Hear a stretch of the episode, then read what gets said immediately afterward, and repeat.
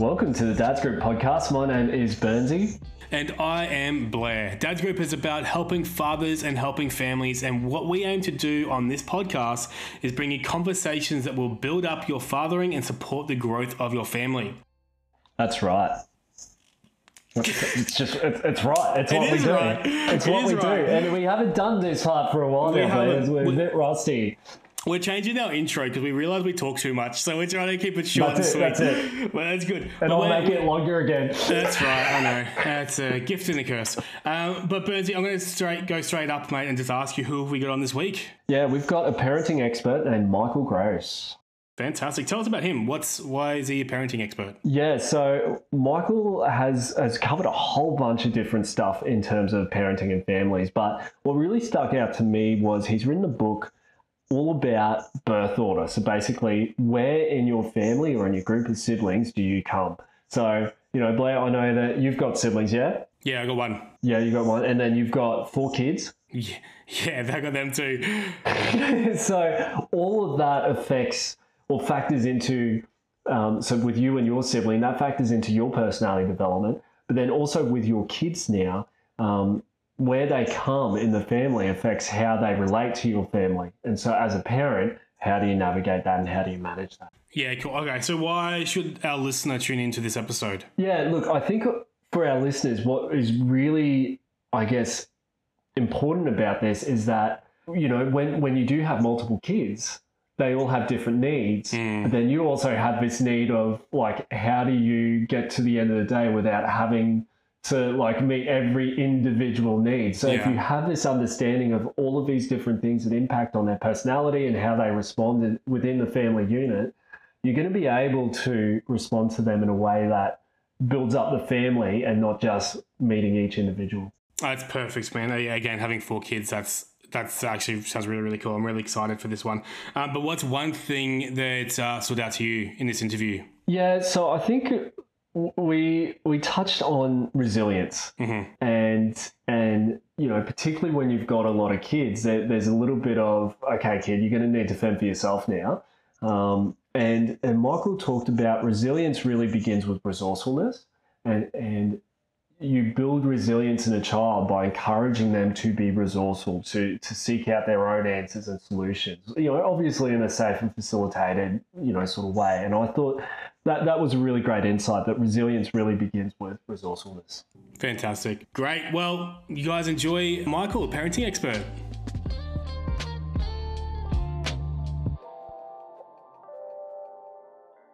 Well, good morning and welcome to the Dads Group podcast. Michael Grose.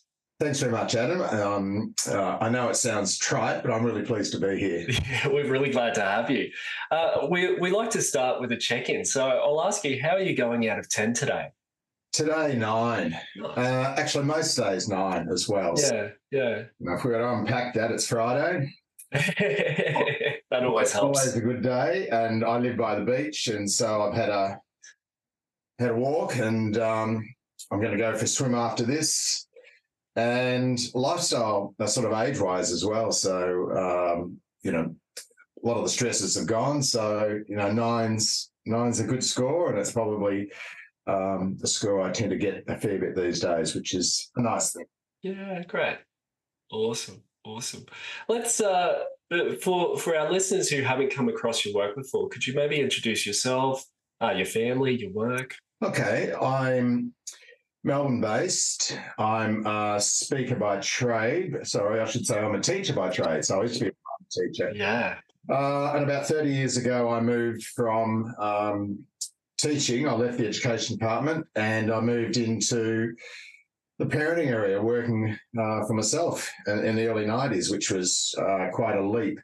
And one of the reasons I made that leap was that um, I did a Masters of Education to improve my sort of chances of getting promotion in the education department. And that was what actually took me out of, of um, teaching.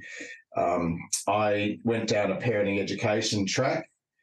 Um, there's a story there, which is won't go into that, but it just turned out that uh, there was parenting education offered at, uh, through my masters. So I sort sort of specialised in that, and I turned my research into a book, which uh, did pretty well. Um, and then I thought I'd make the big leap from teaching into working for yourself, which is was an interesting um, interesting thing to do. Very fortunately, the, um, it was about the time the internet started to explode. So, or started to, so I was sort of early in, into that sort of internet type um, field. So I grew as the internet grew. So, was, you know, timing is everything. So timing was, was has been really good. So that's sort of the work wise. I've sort of worked as a as a speaker. So I set my business up as a as um, a professional speaking business. So I've been fortunate enough to give a lot of presentations around Australia, and also we set our business up in England. So I spent a bit of time in in England, three or four um, Octobers and Novembers in England, uh, presenting, and that was a, a lovely thing to do. Um, I sold my business in 2020, and now I've sort of moved into a more a writing business as well. So um, family wise, I've got three kids. They're all in their 30s, so well and truly left the nest. So, um, you know, one's 39, the other one's 37 and 35. And my 39 year old lives in Sweden. So he's been bringing up his kids in Sweden for the last five years. So, um, apart from COVID, we sort of make a sojourn over to, to Europe and Sweden every October, November. So which which is good. And I've got a Swedish granddaughter who doesn't speak English, so which is which is pretty bizarre. So um, so the three kids are all all have partners, all have their own families. So we've got seven grandchildren. Uh, and this morning I we woke up and uh, met one of my grandchildren on online. Well, he's turned eight today, so we did the old birthday thing online, which was which was a bit of fun. So um, I work about three days a week at the moment. Um, the rest of the time is when you get to my sort of age and stage of development, your health becomes number one. So it's probably my number one priority at the moment. But I still work. Um, I don't like the word retirement. People say you're in business, so I love to write. So I've, I've set up a a, um, a parenting toolbox uh, through Substack, which is I've got a regular newsletter which I've sort of just been launching, which is which is fun. And I also, which has been a passion project of mine, I have a, a, a, young leaders program, which is an online type program which schools use to train their primary school kids. So we've got about 110 schools who who are signed up to that. So um, and I that's a sort of return to my roots. It's sort of nice when you get to my stage of life yeah. where you can. I started off as a primary teacher. Now I sort of ended up doing some work in that primary school a, a stage as well. So that might have been a bit of a rambling speech. No, but essentially, um, essentially, I'm a, an educator, a, a primary teacher, and I'm in the sort of parenting space. And I think it's important whenever you sort of look at someone in the parenting space, I always advise people look at their background because that'll tell you what you're going to get. So mm-hmm my colleague yeah. Steve Biddulph is a psychologist by by training, so you tend to get that that um, aspect from him. Uh, and I am a teacher by trade, so I like to sort of tell people what to do and give lots of information, more informational rather than ther- therapeutic as well. Yeah, yeah. That's, a, that's a snapshot. Yeah, definitely. Well, well, no one can criticize you for being um, being lazy or anything like that because you certainly are living a full life by the sounds of things and and a lot of our dads being new and expecting dads i think they'll sort of hear um, you being on on the other side of things with with three grown children and and um, we, we sort of see you as the promised land um, you know of uh, yeah.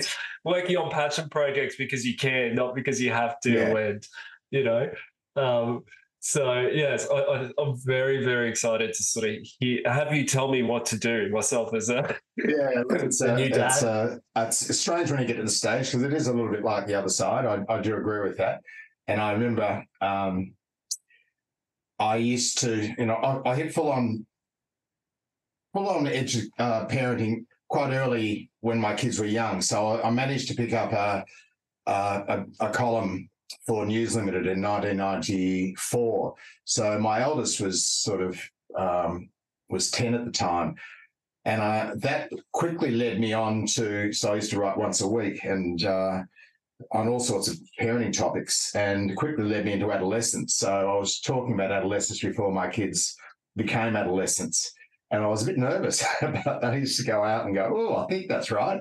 Uh, and then once uh, my kids sort of moved into adolescence and out of adolescence, um, I felt a lot more confident. But interestingly, by you know, you're looking back and you realise what what works, what doesn't, um, as well. So I guess that's what wisdom's about, actually, and mm. it's it's um, having that perspective of a personal perspective, and also having a perspective, um, more professional perspective as well. So the industry, and I do call it an industry, that yeah. parenting industry. When I started out, there wasn't much at all. Now it's um, there's mummy bloggers everywhere, um, and I don't mean that in a demeaning way, but no, there's yeah. There, and so it is an industry in, in some ways, so, which which is really good. And I've noticed that people who are parents are hungry for information, and there's a number of reasons uh, for that. And that's been a, a, an absolute transformation in, in my 30 years of working this because when I began in the 1990s, if you turned up to a parenting um, seminar or presentation, it was thought that you were a poor parent. You were struggling. So you want information, you know, you, need help. Whereas now, um, you know, and this is a really positive thing most people who are into sort of reading books, you know, listening to podcasts, um, attend seminars or whatever, they want to. They're not. They're not struggling so much. They want information. They want to be really good at what they're doing. Yeah. Uh, there's very much that notion of parenting is now part of your identity. That's it. When we when it is part of your identity, you, you sort of want that full 360 degree um, view of it. So it's mm. matured as well as a, as an industry, which is which is fantastic. Yeah, yeah, and and I think too, like I, I think of uh, Justin Coulson's work, and he talks a lot about how that that parenting shift of, you know, you're not just the authoritarian presence anymore, and that does demand a, a higher level of of hmm. inputs, and and and I think that's what's really driving this as well. Look, it is, yeah. Uh, so what I, it's interesting now. I've started off my new parenting toolkit. Um, and that's what I call a parenting toolkit. Yeah. And it's taken me quite a while because I to to to get it off the ground and launch it. I not because I've uh, not too sure what to write. I've actually started it, but now I've pulled back a little bit.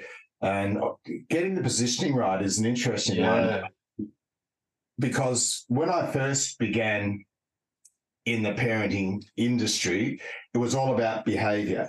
Yes. And I was I was really good at behavior management. Um, I Primary teacher. Yeah, and I was also, you know, my background was working in really difficult schools. Yeah. And, um, and it was sort of, if to go back a little bit, just very quickly, it was all of a sudden I moved into teaching when corporal punishment was gone, but nothing re- replaced it. Yeah. And so um, I moved into a space in teaching where I used to help other teachers um, work with kids. Um, and I was worked with difficult kids, and then I I worked as a consultant for three or four years. My last three or four years with the edu- education department, um, assisting teachers working with difficult kids, and it was essentially about um, how to communicate well with kids. So I was the guy who'd never tell the kids what to do. And I became known in the early days of parenting as don't tell kids what to do, tell them what you're going to do. So rather than come and, you know, come and eat, come and eat, come and eat.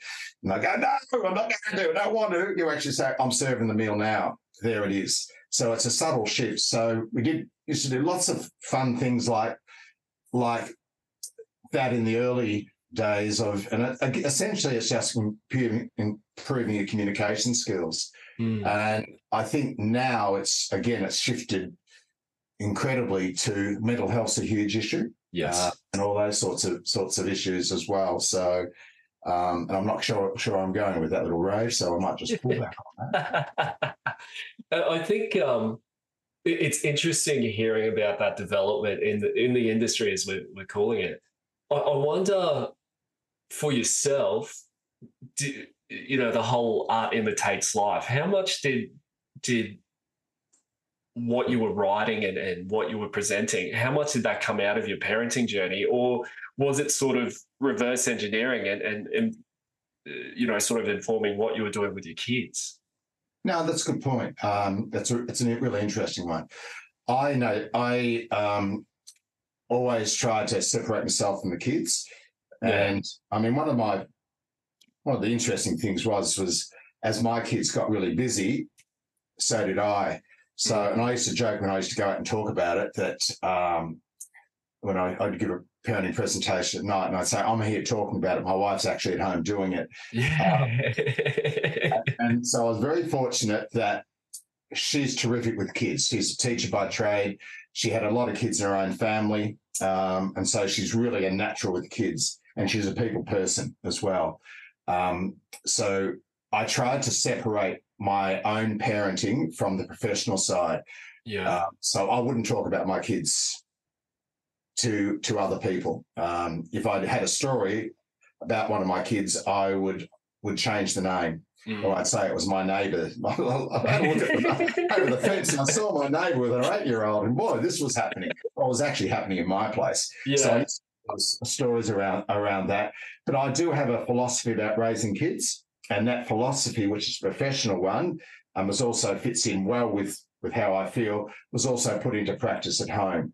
Yeah. So, um, and so, how do we separate the two? There was a professional side, yes, and but it wouldn't come across when I interacted with my kids. Of course, they got older when they moved into adolescence and beyond. It got quite tricky then because they understood what, what I did, and so that came back to me sometime as you know, don't give me that professional, you know,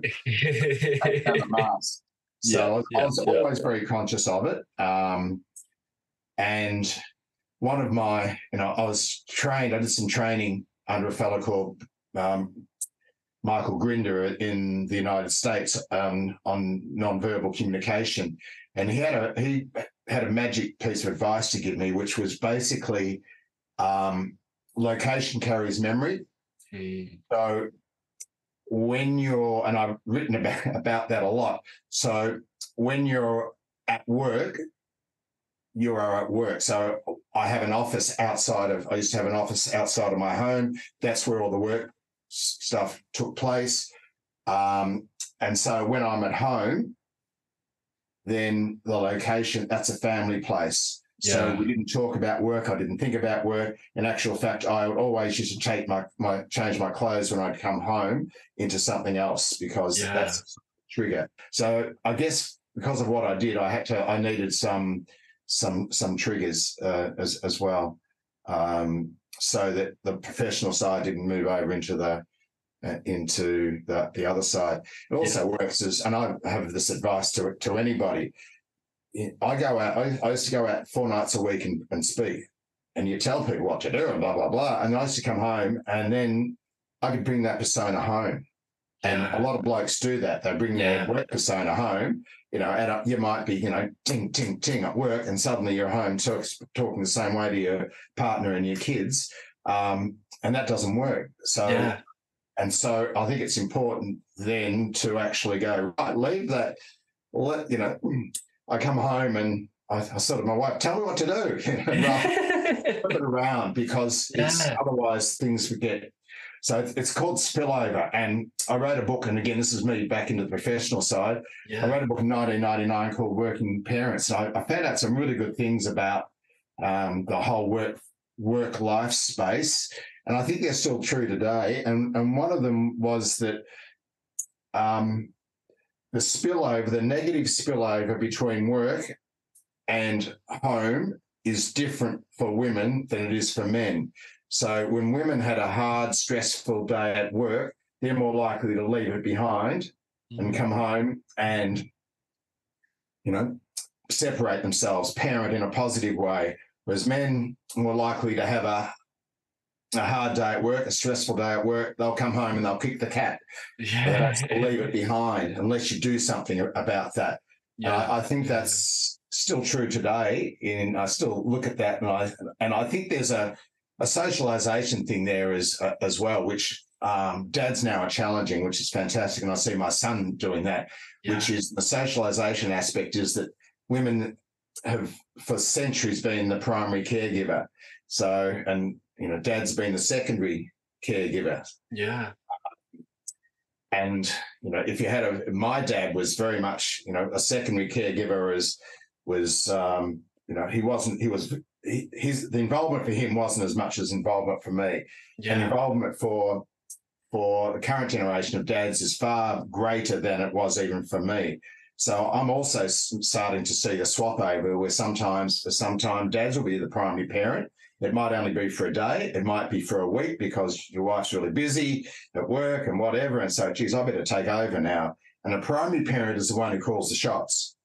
Uh, um, you know, the, the, one who says, right, you're, you're, going to do this today. You're going to do this today, kids. And by the way, um, I want you to go turn around to your partner. I want you, can you go and pick them up?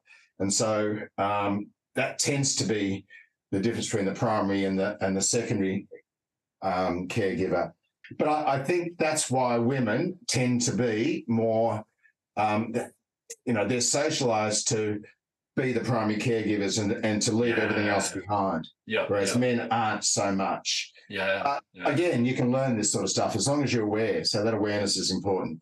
Yeah. Um, so yeah, uh, that's that's a, and I, I think the third space concept is important for dads. And that third space is is to to do something, to go somewhere, even if it's a mental space, before coming in the door, to say, right, I'm here, I'm at home now. You know, shake it all off. Um, you know, back back in the day, back in my dad's day, it probably was go to the pub when it was yeah.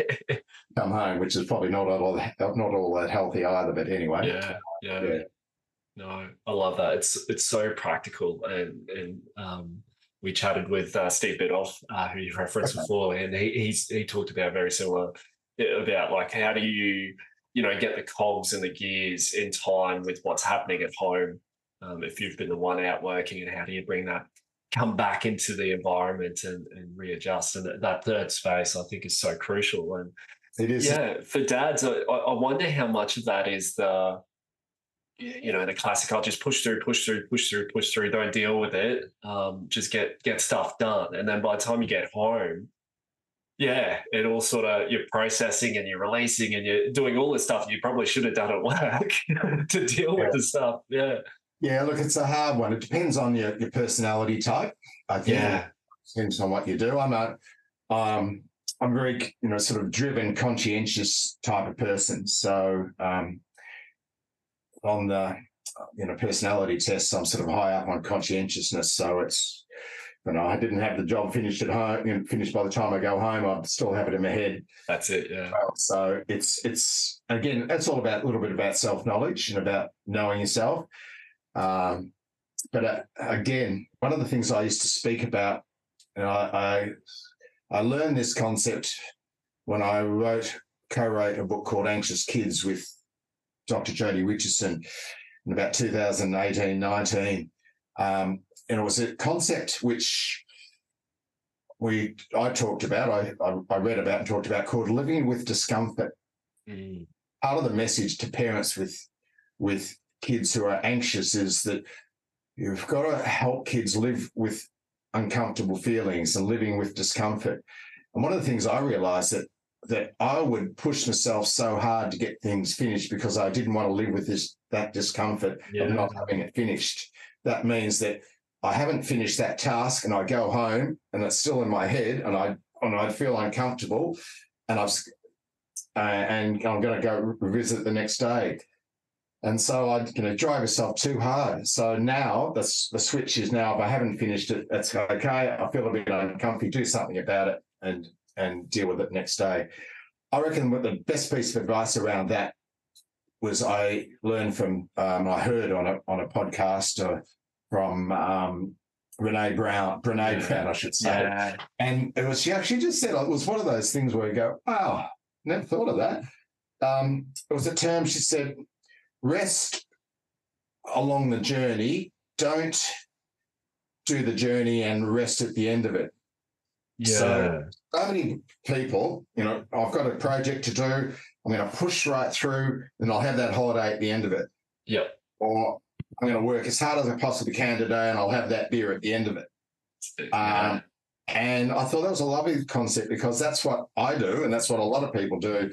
So, you know, the antidote or the opposite of that is that take little breaks along the way, push the journey out a, a, a little bit, and you're a little bit, you're, you're better off along the way. Um, so, you know, there are little, you know, there are different ways of going about things, but I think it does help to know what drives you as an individual because that impacts on your lifestyle and that also impacts on your parenting and how you interact with kids at home. Yeah, yeah, yeah. You've already um, shared with us so much insight from from your work, and we haven't even hit on the work that um, that really, I guess, fascinated me and, and why we reached out. Um, because you you authored a book, um, "Why Firstborns Rule the World and Laterborns Want to Change It," which I can see behind you there. I, I wonder what what was, I guess, the impetus for why you wanted to author this book, and I guess what what is it about that topic that has created so much intrigue um, amongst readers?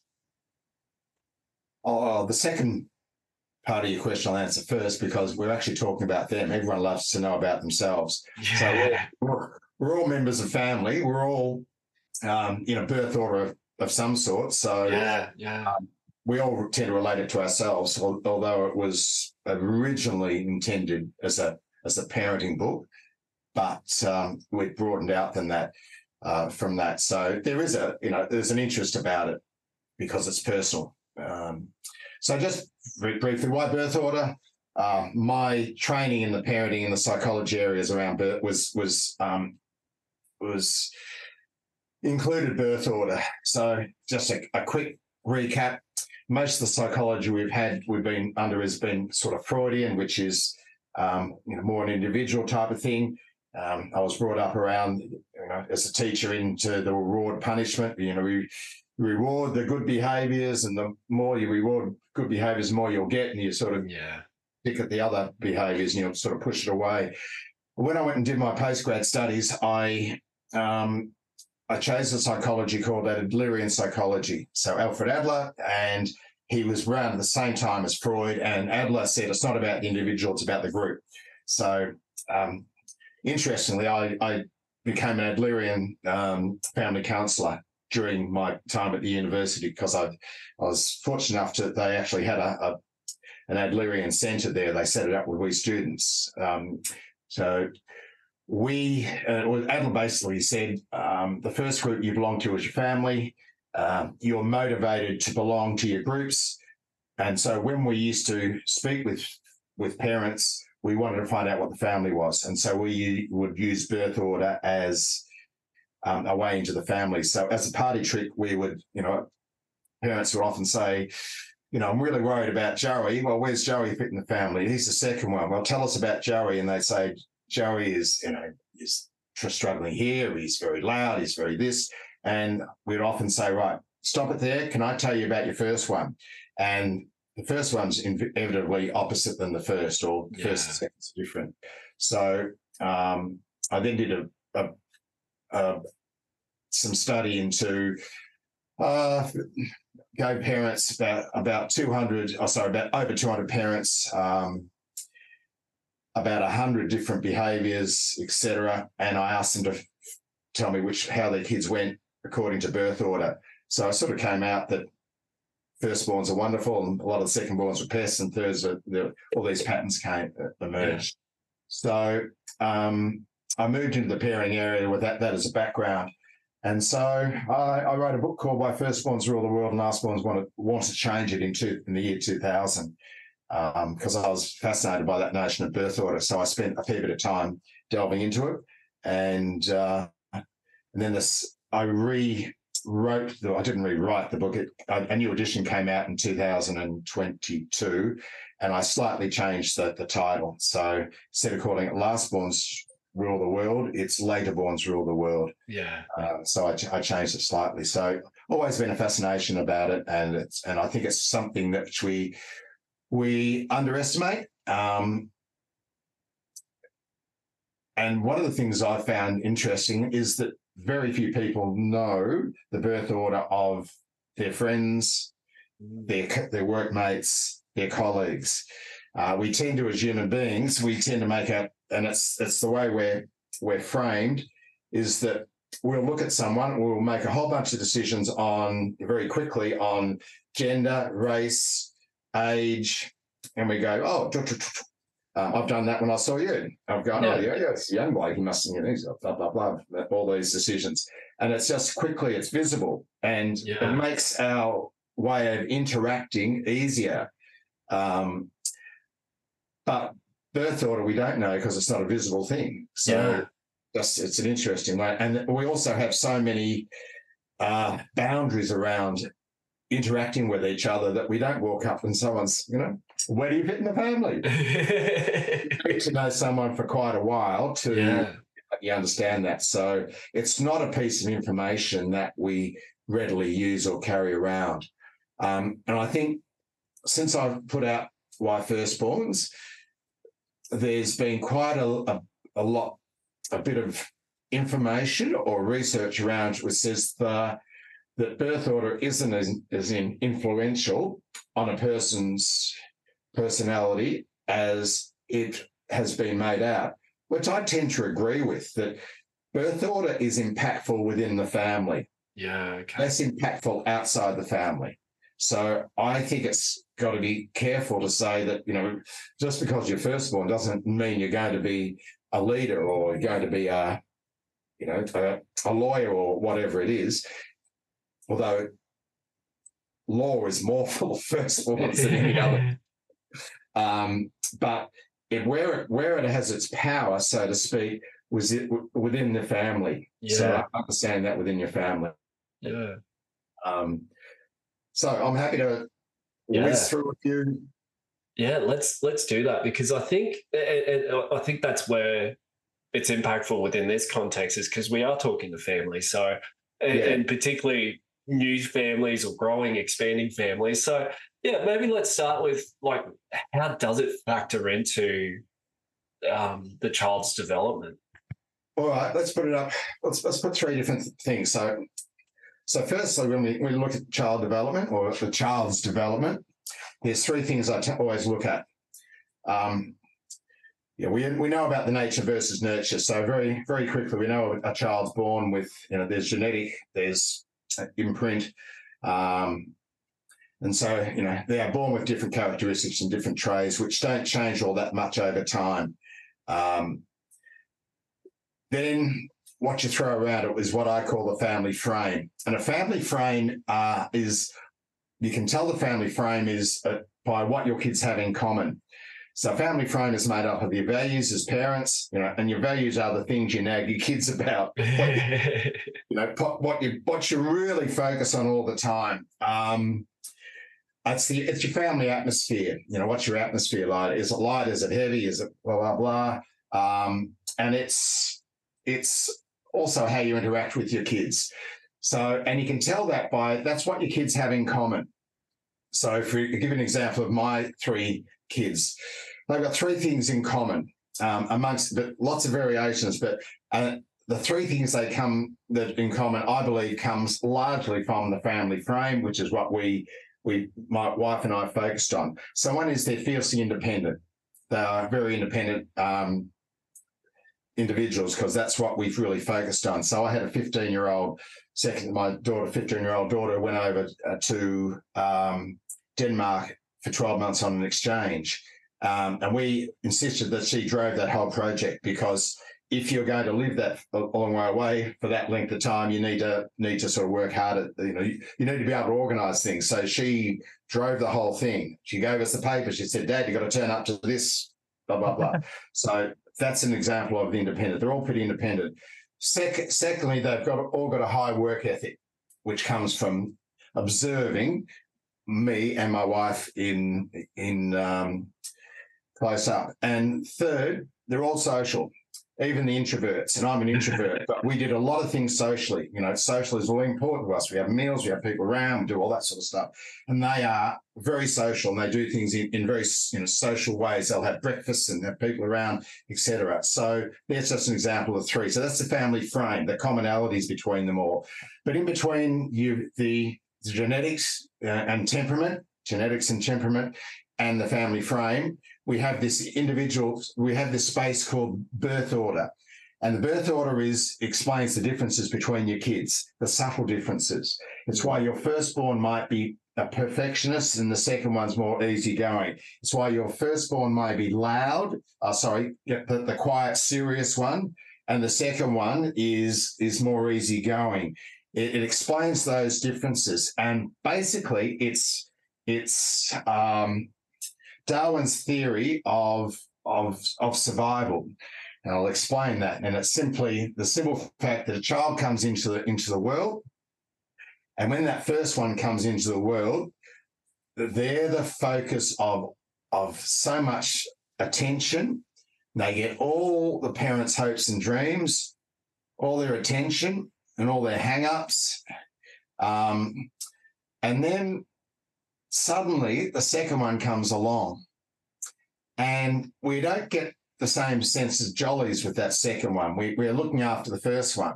Um, you know, I remember when our second one came along, we got the first one out of the bedroom to make room for the second one. You know, mm. get out, she's in your your bed sort of thing.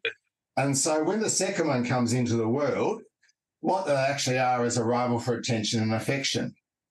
And so we know, you know, this is universal. I see it in my in my grandkids at the moment where the first one spends a lot of their time letting the second one know they're not as good as they are. I took my uh, in, in two years ago, I got uh, three boys. One, my daughter has three boys, um, two years apart. I remember going to my uh, grandson's school when he was in prep, first year of school. And I, I went to his classroom and we went to, after school. Um, before that, we went to his younger brother's kindergarten. And so we sort of spent a little bit of time with both of them after being in their ones in, in their educational space. And I'll never forget the eldest one about three times in a row said, My school's bigger than yours. Isn't my school great? And we actually had to say, Yep, you're not competing against each other, guys. You're both really good. But what he was saying is, you won't be as good as me and you'll never be as big as me. And don't you ever forget it. So what the second one tends to do is they'll go, right, you're really good at that. Look, mum and dad get their jollies out of the fact that you're really serious. Well, I'm going to be the funnier one. And so it's Darwin's theory of survival where the species goes for their diff- their strengths and creates strength to survive. And so that tends to be what happens with, with kids with birth order. Um, the, the simple fact that we they'll go their own separate ways, even though it's very subtle. And birth order is more powerful the closer kids are and the more if they're in the same gender. Yeah. That makes sense. Yeah. So my daughter has three boys. So you go on and have the third one. Um, and we tend to, as parents, relax and loosen up the more we have. Um, and so thirds get space. First don't get much space between between parents um, and themselves. So that's why I call firstborns the family conservatives. That is, the firstborn is more likely to end up doing in the same field that their parents are or doing the things their parents want. Not in every case, mm. but in a lot of cases. And so I look at Peter and Tim Costello, the yes. uh, the politician and the theologian, and in actual fact, in a family birth order sense, Peter, even though he was in conservative politics, is the radical. Yeah. Because he's the younger one. Tim is in life more radical, but in a birth order sense, he's conservative because he became a Baptist minister and his dad was a Baptist minister. Yeah. So Tim's the eldest, Tim's the Baptist, he's followed his dad. Um, and his younger brother, uh, Peter, has has gone a different way family wise. Yeah. And so there's that aspect to it as, as well. So firstborns tend to be lower risk takers. They tend to be more conservative. That's why I said earlier that often firstborns go into, you know, the firstborns, a lot of firstborns in law. Mm. Um, and that's because that type of job also suits that type of personality. Yeah. But also, too, that parents put a lot of resources, a lot of effort into their to their firstborn. And yeah, law, good. And so yeah. as you know, I want my son to be a lawyer. And parents and kids pick that up. So that's why firstborns live with pressure.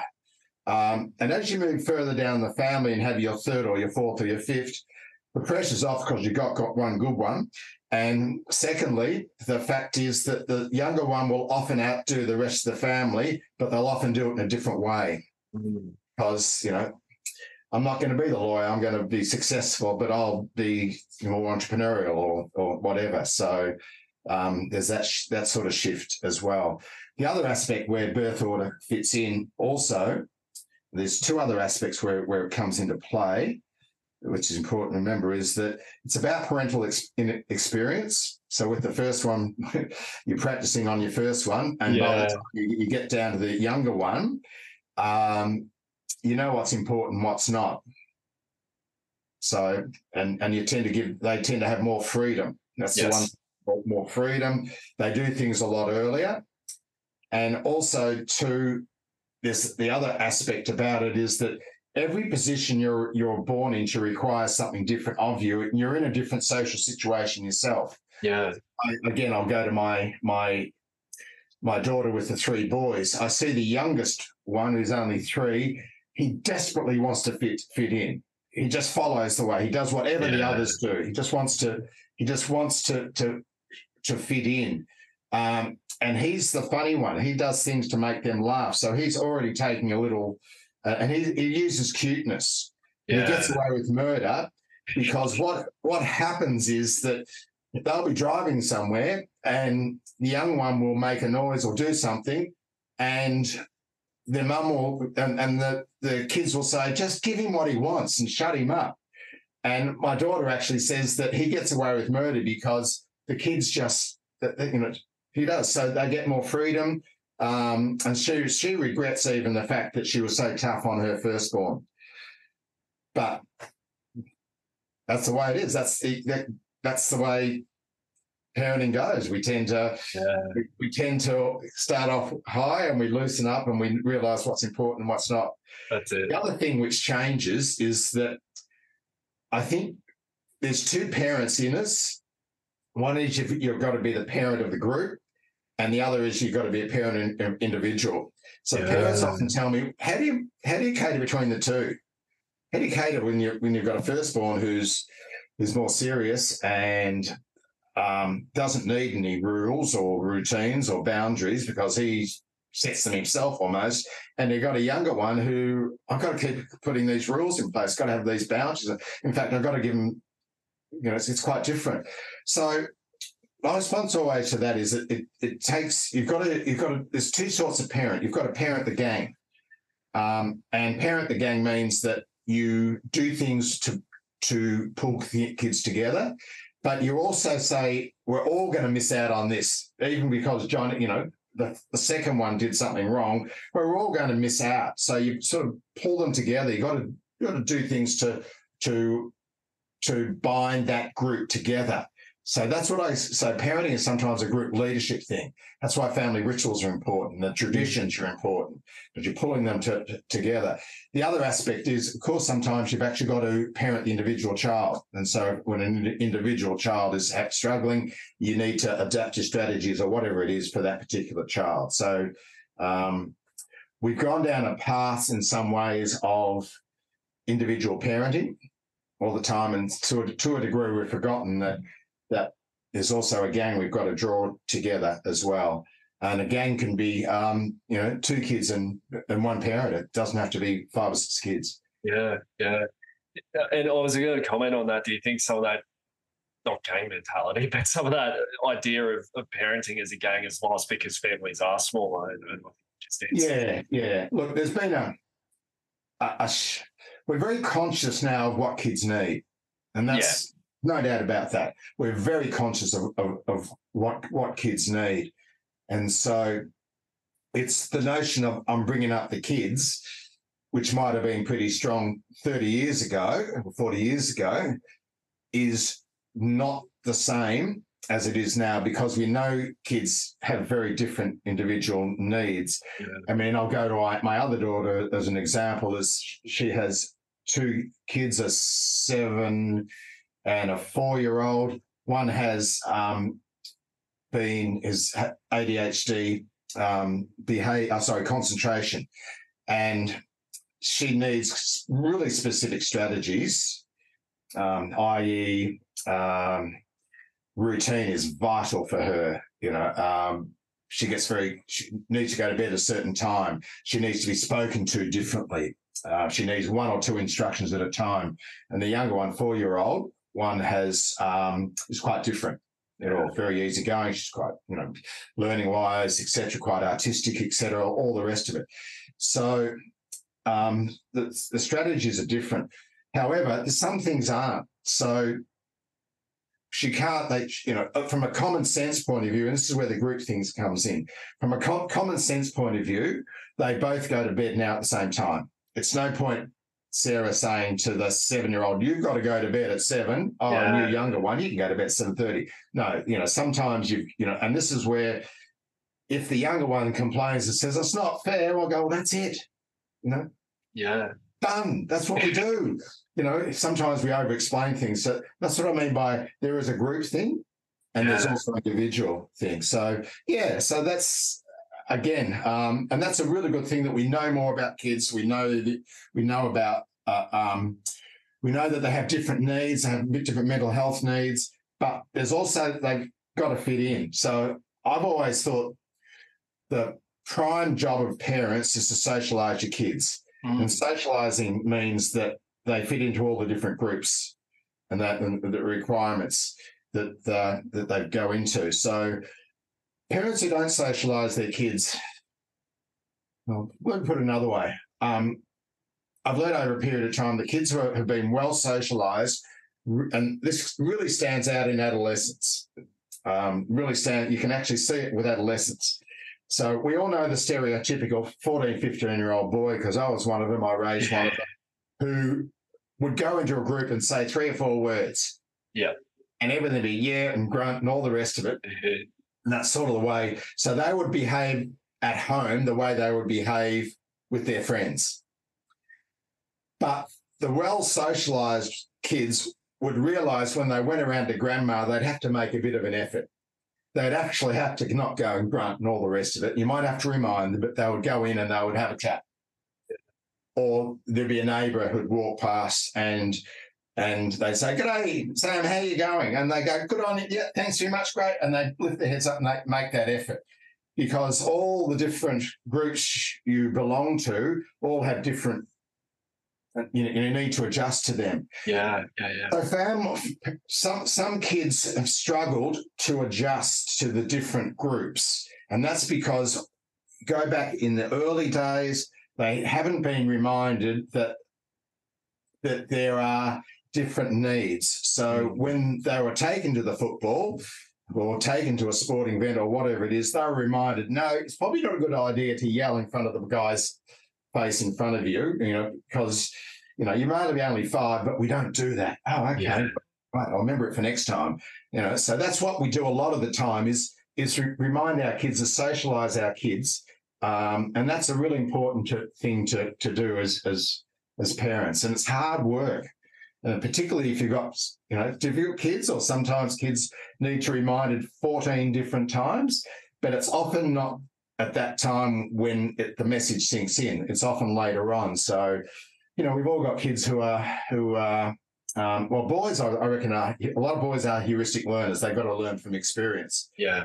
I keep telling them telling them and, and telling them. So yeah. Anyway. Yeah. I, I really like the the two parents in us. I think that actually creates um, it, it's, it's practical, but I think that creates a lot of space for parents to not feel like you have to make decisions about every single thing. Like, you know, mealtime, it's a single decision. This is what we're eating. And, and you create those family values, and cultures, and norms around that rather than, you know, um, sort of trying to accommodate every single um, child and every single you know difference and variation between your children. So I think that it, it's a really practical approach, and I think it's really good for for our dads to hear that you know not everything has to be individualized to each child. Yeah, and that's that's the resilience message. I mean, yeah, it's thrown around a lot. Uh, the term resilience these days, yeah. almost to the point that it doesn't have meaning. But um, put it this way and this is the teacher in me. And again, I spent a lot of time in the education space with talking to teachers. And so this is a, an annoyance which a lot of primary teachers have is that when things go wrong sometimes at school, we go up. Put it this way: when something went wrong at my, when I was growing up, I'd go home and tell my mum or dad. They'd just go, you know, suck it up, sunshine. What they were actually saying was, "You adjust." Yeah. You sort it out. You adjust. And of course, parents didn't have the time back then to go and sort all this stuff out because they had bigger families. My mum had four kids and um, etc. So, um, and that wasn't such a bad thing because one of my learnings early on was if you want your kids to be resourceful, you've got to put them in positions to develop the resources. Yeah. So the old lunch left at home, um, it speaks to you as a parent. You got your eight-year-old leaves their lunch at home. You look at it and you go, "Oh, geez, should I take it up? Should I not? Should I not?" And nine times out of ten, parents will sort of sneak it up. The other side of it is, you know, big, he'll beg, borrow, hopefully not steal and get a lunch. He'll get by or get hungry. So yeah. sometimes we, so the, the point being about that resourcefulness is we've got to give kids a chance. Don't run in and rescue them unless it's completely serious. Yeah. Still up um, as much as we possibly can. So as we've got smaller families, what we tend to do is make life easier for them and do too much. Mm. So my and that's a common sense thing. And it's easier when you've got small families. There's also messages around which says good parents do this for kids. Yeah. It's yeah. that whole good parenting sort of message. And again, this is a generational thing. This is no, no, no criticism. Like if I was to share this with you, your the guys listening to this might actually um, appreciate it, but just so it shows a story. I would often tell a story in the in front of an audience in the 1990s, which goes a, a little bit like this. I'll shorten it, which is if you're struggling to get your kids off to school in the morning getting them dressed, well, here's my advice. I used to say, um, go and see the school, tell them it might happen, but rather than argue with them, pick up their clothes, pick them up, put them in the car, drive them to school, give them a chance to get dressed in the in, in the car, um, and if they have to get out in, into an, if not without breakfast, um, half dressed and so forth to go to school and get out of that car, and they're not all hunky dory, so be it. It's their problem. And people go, yeah, good idea. Yeah, yeah, yeah. I would tell that story 10 years ago and I would get parents going, that's child abuse. That I couldn't do that. There's no way, no, you're kidding, mate, sort of thing. Uh, and that's a that's a shows a, a almost a generational shift in yeah. some. Um, you want to explain it all, and all the rest of people go, "Oh yeah, okay, I get what you mean." Yeah. What we're trying to do is shift, shift the the problem away from um, because getting a kid to school off to school in the morning sometimes is a parent's problem, but to try and shift it over and put it on onto the kids. So I guess that's a sort of an example of how we shifted in some ways um, to make life a little bit too easy for kids. So my one-off, and I'll finish off with this. My one-off advice has always been: raise your family of two as if you got six. I like that. I like that a lot. I, I wonder how does birth order uh, uh, for us as dads, like, does our birth order affect then how we raise our family? Like, I wonder, is there anything that suggests that older or younger siblings have a easier or harder time with parenting? Or, yeah, what what are some of the, the ongoing ramifications? Because as you say, it's within a family. So, yeah, that, that's that's a good that's a really good question. So, I'd like to start off by actually saying that um, as a community, because children have shrunk, we're and we're having kids older, we're less child literate. Mm.